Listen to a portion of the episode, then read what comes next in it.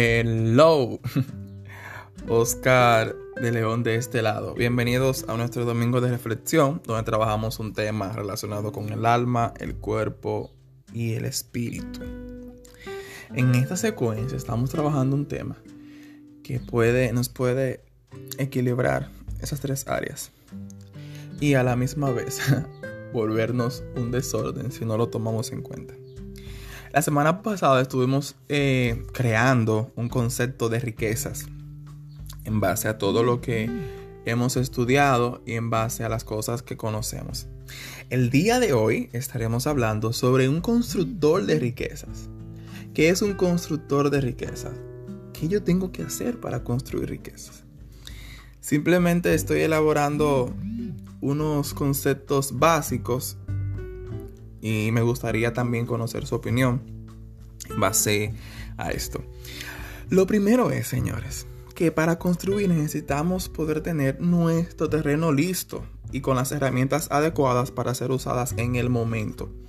Cuando se va a construir una casa, eso no se toma a la ligera, se hace un estudio de suelo y todo lo demás, aunque aquí no se toma mucho en cuenta. Y por eso pasan muchas cosas no tan agradables. Pero eso es otra cosa. Entonces, nuestro deber es poder tener el terreno listo para poder construir. Ahora, ¿cómo yo tengo el terreno listo? Te voy a dar en este momento tres pasos. Para poder dar estos pasos tenemos que entender y pasar por un proceso de saldo de deudas. Y Dave Ramsey en el libro La transformación total de su dinero recomienda lo siguiente. Yo hice un resumen. Él recomienda muchas cosas, es un libro súper bueno. Si tú quieres saldar deudas, te recomiendo que lo leas. Entonces, lo primero que recomienda es que debes de crear un fondo de emergencia de mínimo mil dólares. En República Dominicana puede oscilar entre 50, 155 mil y 60 mil pesos. Eso va a depender del valor del dólar, de la tasa en la cual esté el dólar. Después que yo tenga ese fondo de emergencia, con lo cual yo vivir tres meses, en base a lo que yo gasto y, consumo. Entonces yo voy a comenzar a enlistar mis deudas, todas mis deudas, a todo el mundo que le debo un peso. Lo voy a comenzar a poner ahí. Y se comenzará a pagar de menor a mayor, exceptuando lo que son las deudas que le debemos a familiares hablamos con ellos y le decimos, mira, yo tengo un proceso de pago de deudas, dame un chancecito que yo pueda pagar estas que me generan ciertos intereses y después me, me pongo al día contigo. Entonces, esta parte amerita a que nosotros gestionemos un ingreso extra. Por ejemplo, que nos reinventemos, que tenemos mucha ropa sin usar, que vendamos ese tipo de ropa, que si yo sé dar clases muy bien, que pueda plantear tutorías, que si yo sé coser qué cosa, que, que usted busque la forma de generar ese ingreso extra. Que sea mínimo 5 mil pesos mensual que usted pueda generar para abonárselo a la, a la deuda menor con relación al capital.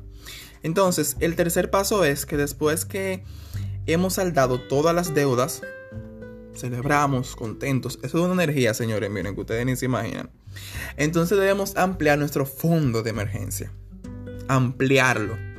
Hasta el monto con el cual yo pueda vivir un año. Un año. En el caso de que me quede sin empleo o me quede sin ingresos. Señores, cuando comenzó la pandemia, en el mes de marzo, abril, que muchas personas eh, no pudieron seguir trabajando yo me imagino que ellos quisieran tener un fondo de emergencia o quisieron tener un fondo de emergencia en ese momento porque la cosa se vio fea. Pero bien, entonces estos pequeños pasos te van a ayudar a poder tener tu terreno listo. Ya después que yo tengo eso preparado, entonces yo voy a construir con las herramientas adecuadas.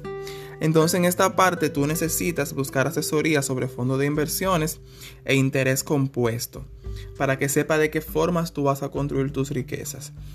Hay muchas formas, puede ser con bienes raíces, puede ser solamente con un fondo de inversiones. Ya tú después con la parte que tú más conectes, tú decides lo que tú vas a construir.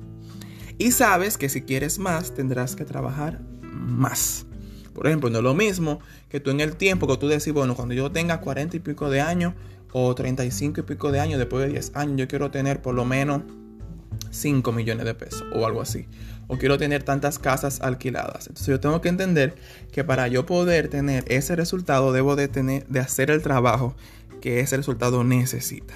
Entonces una notica que te quiero dejar es que las finanzas personales son individuales. Cada persona tiene una realidad diferente, lo cual nos lleva a entender que cada quien llevará el proceso de una manera diferente, pero manteniendo los pasos básicos. Por ejemplo, no es que una caja, no es que simplemente eso es así y, y esa es la única forma de hacerse, sino que vamos a ir buscando la forma en la cual lo podamos lograr.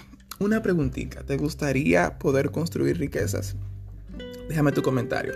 Si lo estás escuchando en, en YouTube, déjame el comentario en YouTube sobre tu opinión, sobre lo que hablamos ahora. Y si lo estás escuchando en otra plataforma que tal vez no puedas comentar, puedes ir a mi Instagram, allá abajo, Oscar de León, o a Facebook, cambiar depende de ti. Y quiero conversar contigo, quiero saber tu opinión respecto a este tema. Señores, ya terminamos ya. Gracias por llegar hasta aquí y espero que te haya funcionado. Ya más adelante le tengo una sorpresita. Feliz domingo, bendiciones.